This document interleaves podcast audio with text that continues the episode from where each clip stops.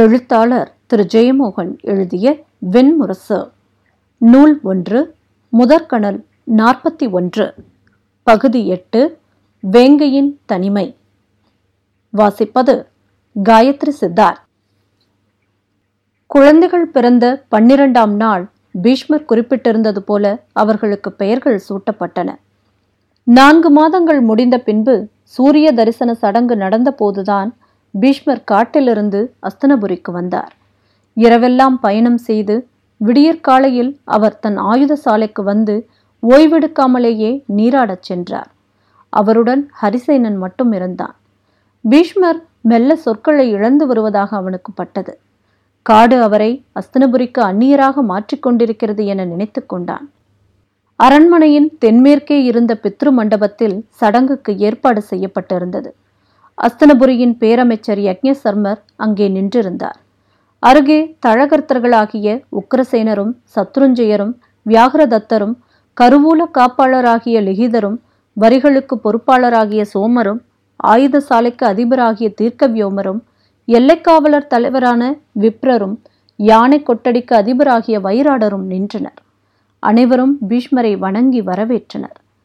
இருள் விலகாத காலையில் தூண்களில் மாட்டப்பட்ட நெய் விளக்குகளின் ஒளியில் வெண்கல குமிழ்களும் பாத்திரங்களும் கண்விழிகளும் செந்நிறத்தில் மின்னிக் கொண்டிருந்தன.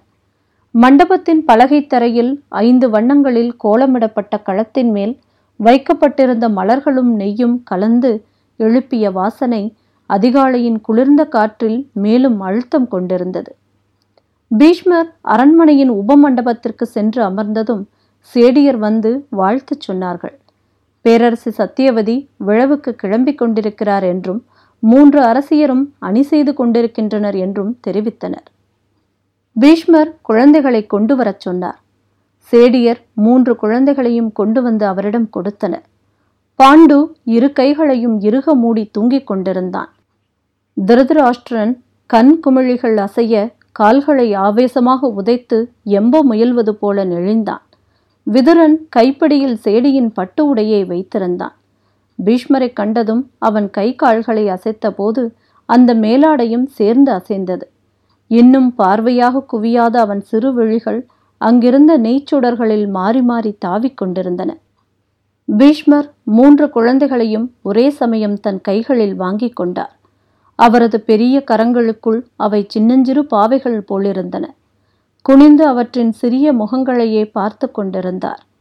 திரைச்சீலைகள் காற்றிலாட அறை அமைதியாக இருந்தது. வெளியே காற்றில் ஒரு மரக்கிளை இன்னொன்றில் உரசும் ஒளி கேட்டது. ஒரு சேடி மெல்ல அசைய அவள் சங்கு வளைகள் ஒளி எழுப்பின. வெளியே இருந்து சியாமை வந்து பீஷ்மரை கண்டதும் சற்று தயங்கினாள். அவளுடைய கனத்த காலடியோசையை கேட்டு பீஷ்மர் நிமிர்ந்தார். பேரரசி எழுந்தருள்கிறார்கள் என்றாள் சியாமை. பீஷ்மர் குழந்தைகளின் கால்களை தன் கண்களில் ஒற்றிவிட்டு திரும்ப கொடுத்தார். எழுந்து குனிந்தமையால் தோளில் விழுந்து கிடந்த குழலை பின்னால் தள்ளிவிட்டு செல்வோம் என்றார்.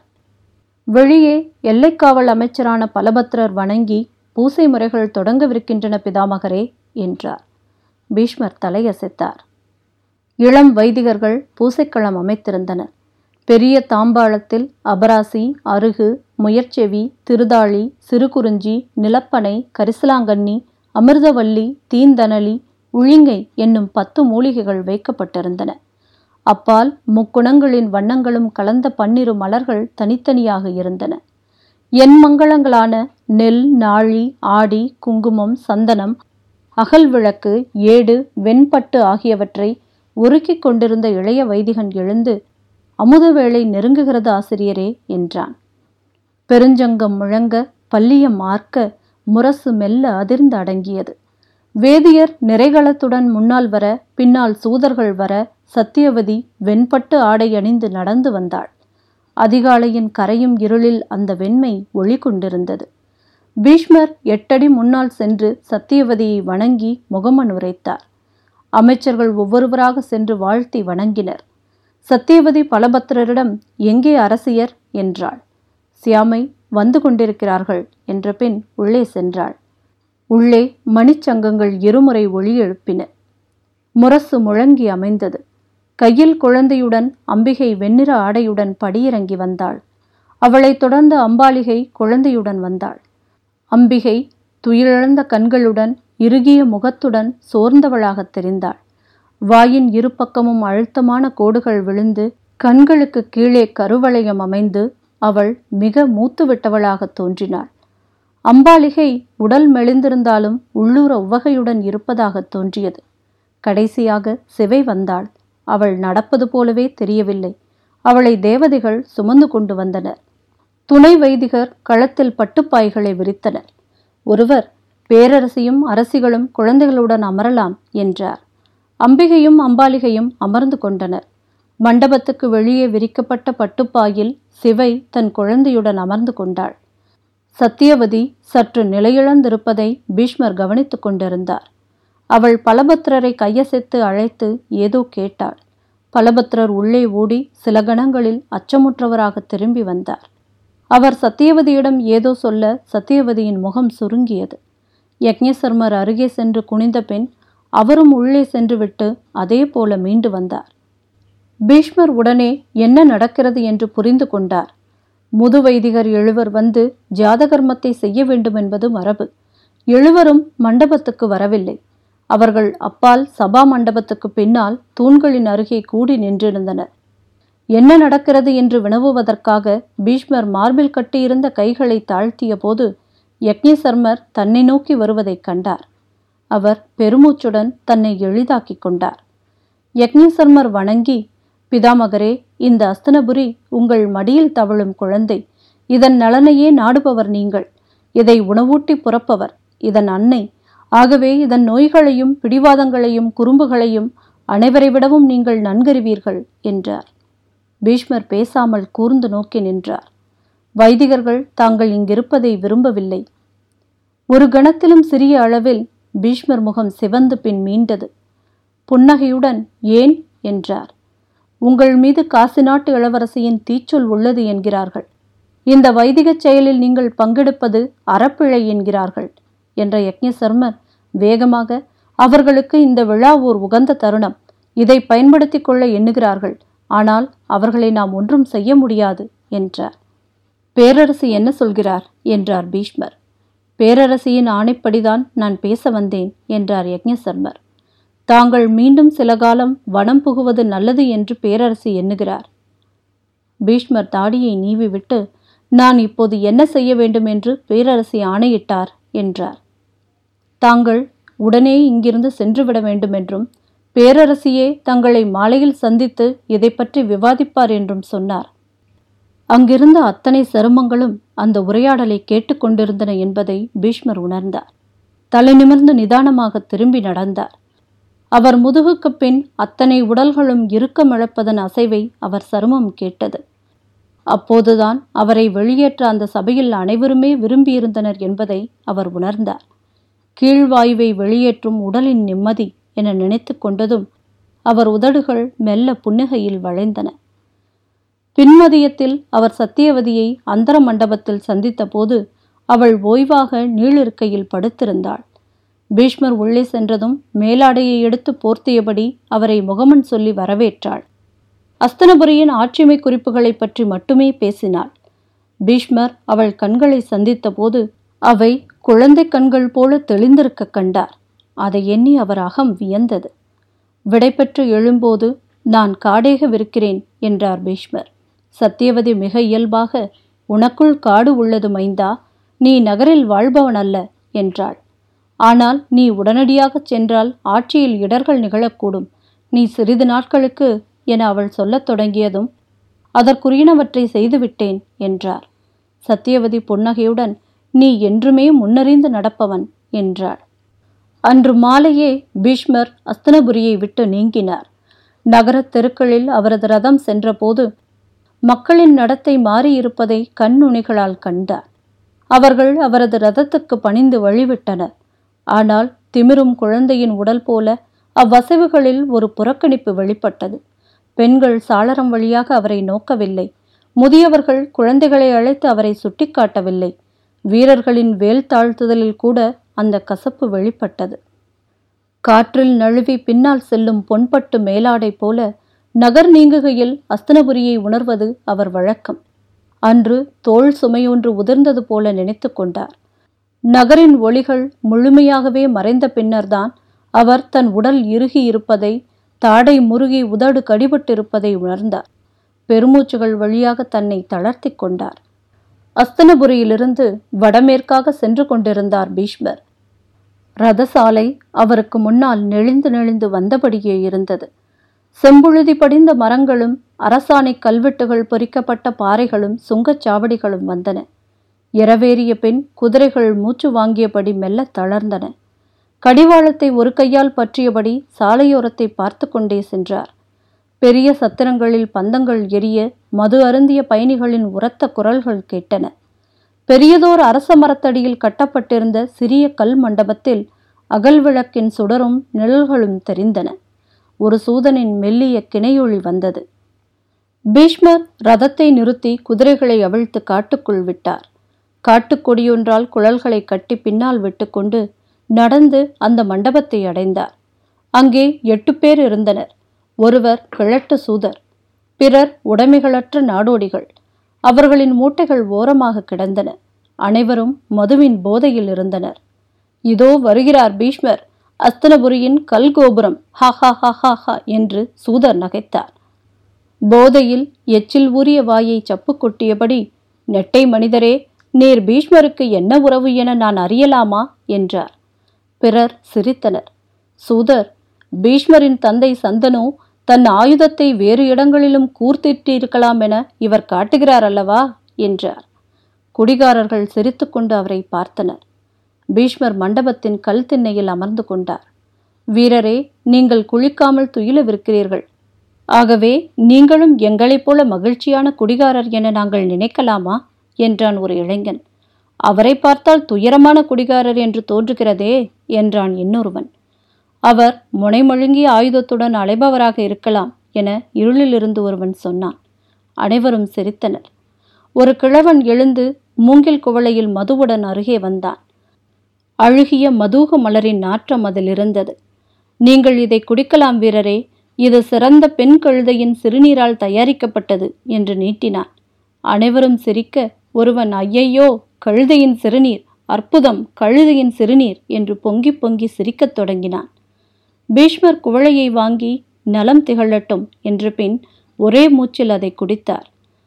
மதூக மலரை அழுகச் செய்து நீரில் கொதிக்க வைத்து எடுக்கப்படும் அந்த மது சிந்தனையின் அனைத்து சரடுகளையும் எண்ணெயில் நெளியும் மண்புழுக்களாக ஆக்கிவிடும் என பீஷ்மர் அறிந்திருந்தார்.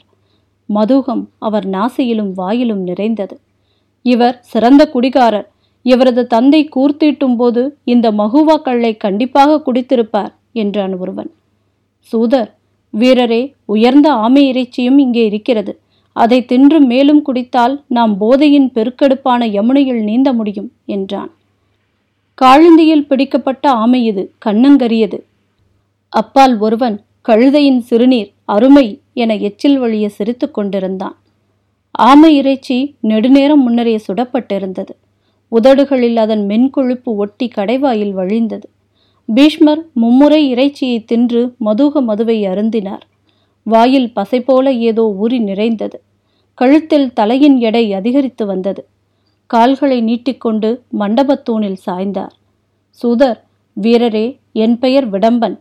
நான் இந்த பாரத வருஷத்திலேயே ஞானியான ஒரே சூதன் என ஞானியான ஒரே சூதனால் கருதப்படுபவன். நான் கங்கையின் மகனாகிய பீஷ்மரை பற்றி பாடிக்கொண்டிருந்தேன் என்றார் பீஷ்மர் ஒரு பொன் நாணயத்தை எடுத்து சூதரிடம் வீசி பாடுக என்றார். நாடோடிகள் திகைத்தனர். பொன் நாணயம் வீரரே இது கையில் இருந்ததென்றால் நீங்கள் ஏன் பெரிய சத்திரங்களுக்கு செல்லக்கூடாது என்றான் ஒருவன். இன்னொருவன் மூடா பெரிய சத்திரங்களில் இருந்துதான் இந்த பொன் நாணயத்தையே இவர் கொண்டு வந்திருக்கிறார் என்றான். திருடியா? என்றான் இன்னொருவன். சேச்சே வீரர்கள் திருடுவார்களா என்ன? அவர்கள் இறந்த உடல்களிலிருந்து நாணயங்களை எடுப்பார்கள் என்றான். முதலில் கேட்டவன் மேலும் குழம்பி இறந்த உடல்களை எங்கே கண்டுபிடிப்பார்கள்? என்றான். கண்டுபிடிப்பது கடினமல்ல அவை அவர்களின் காலடியில் கிடக்கும். முதலில் கேட்டவன் எழுந்து விட்டான். எப்படி? என்றான். டேய் கொல்லப்பட்ட பிணம் கொன்றவன் முன்னால் தானே விழும்? அப்போதுதான் புரிந்து கொண்டு அவன் வெடித்துச் சிரித்தான். கீழே விழுந்து கிடந்தவன் கழுதையின் சிறுநீர் ஓ என்று கண்ணீரும் மூக்கு நீரும் வழியச் சிரித்தான். விடம்பன் உறக்க அமைதி அமைதி பேரரசர்களே அமைதி மாவீரர்களே அமைதி என்றார். அவர்கள் கைகளை தூக்கி கூச்சலிட்டனர். பீஷ்மரின் கதை கேளுங்கள். அவர் இந்த அஸ்தனபுரியை அவரே உருவாக்கும் ஆபத்துகளிலிருந்து காப்பாற்றும் பாதுகாவலர் அல்லவா? பிறரது குழந்தைகளுக்காக சொத்து சேர்க்கும் தந்தை அல்லவா?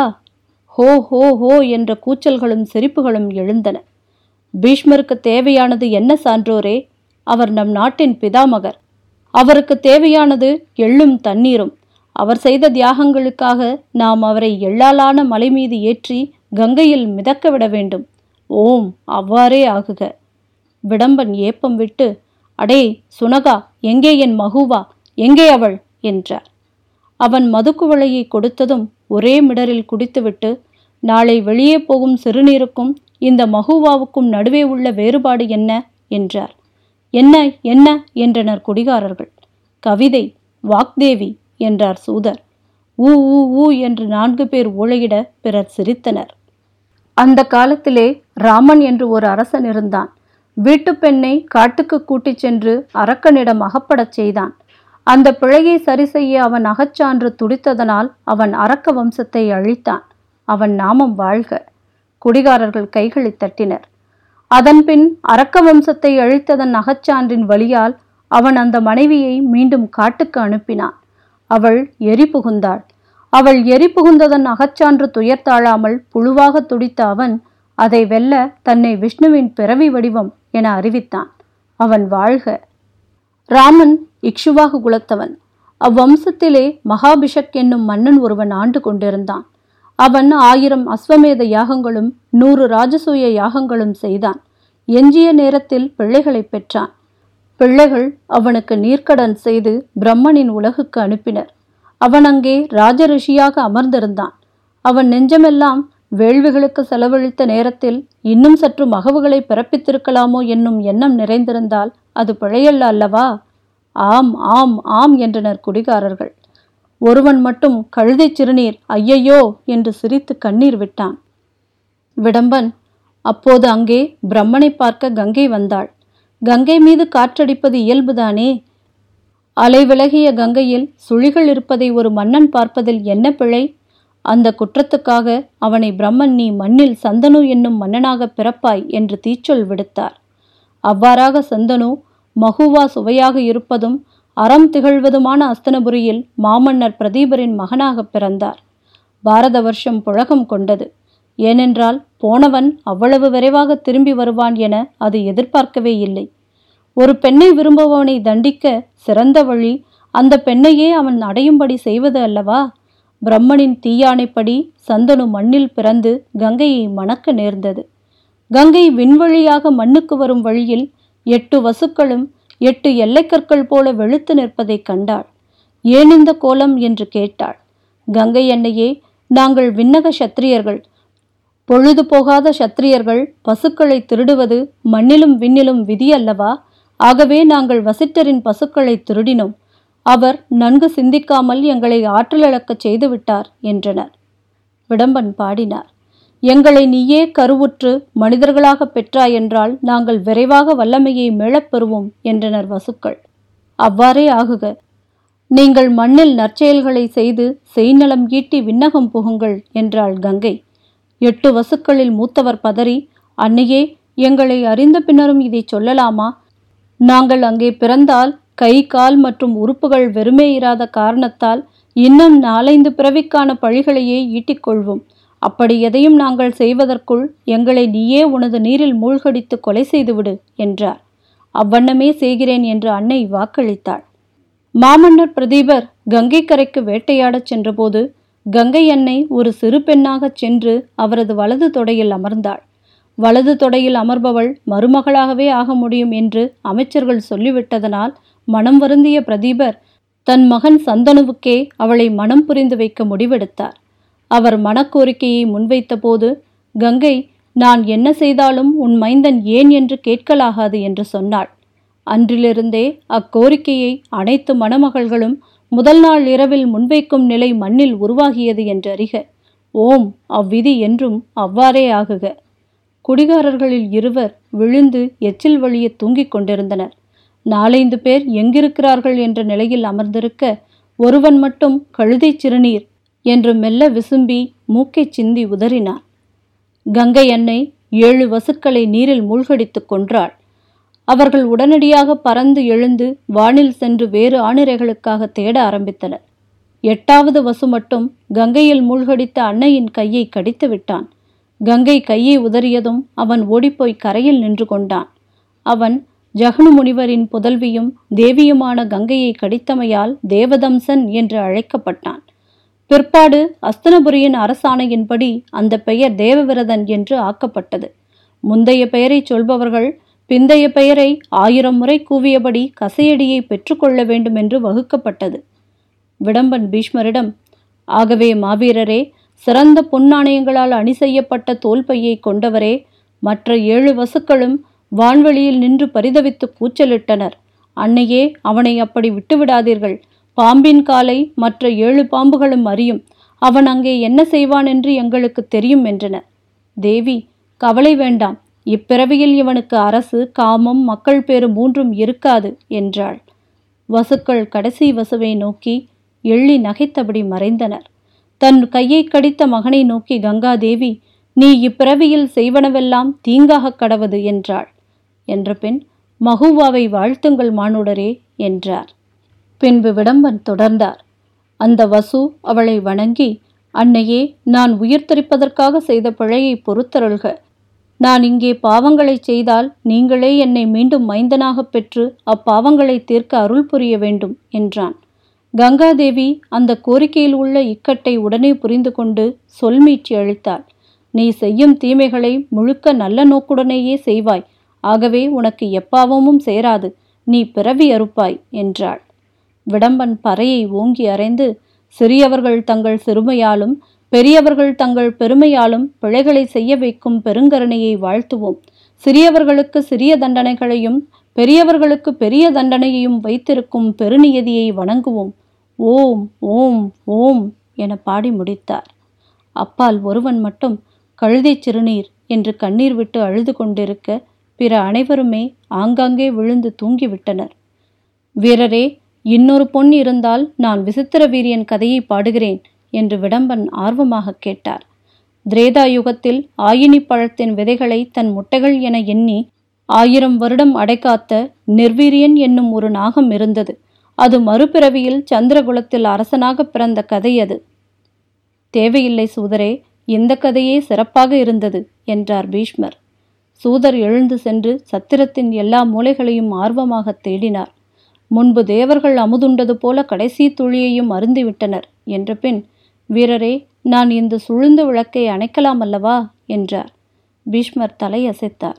சூதர் படுத்துக்கொண்ட பின் அவர் எழுந்து வெளியே சென்று பனி பெய்து கொண்டிருந்த வெளியில் முற்றத்து மென்மணலில் மல்லாந்து படுத்து கொண்டார். தன் முகம் புன்னகை செய்து கொண்டிருப்பதை உணர்ந்ததும் அவருக்கு சிரிப்பு வந்தது. விடம்பனின் ஒவ்வொரு வரியும் நினைப்புக்கு வர உதடுகளை இறுக மூடி ஓசையின்றி உடல் குலுங்கச் சிரித்தார். இரவெல்லாம் சிரித்து கொண்டிருந்த பெண் கருக்கிருட்டில் எழுந்து சூதரின் அருகே சென்று நின்றார். தன் இடைக்கச்சிலிருந்த அனைத்து பொன் நாணயங்களையும் எடுத்து விடம்பனின் காலடியில் வைத்துவிட்டு இருளில் கிளம்பிச் சென்றார். மேய்ந்த குதிரைகள் ரதமருகே வந்து ஒற்றைக்கால் தூக்கி தூங்கிக் கொண்டு நின்றிருந்தன. அவரது ஓசை கேட்டு கண்களை திறந்த கபில நிற புறவி பிடரி குலைய அருகே வந்தது. அதன் கழுத்தை தடவிய பின் அவர் ரதத்தை பூட்டி ஏறிக்கொண்டார்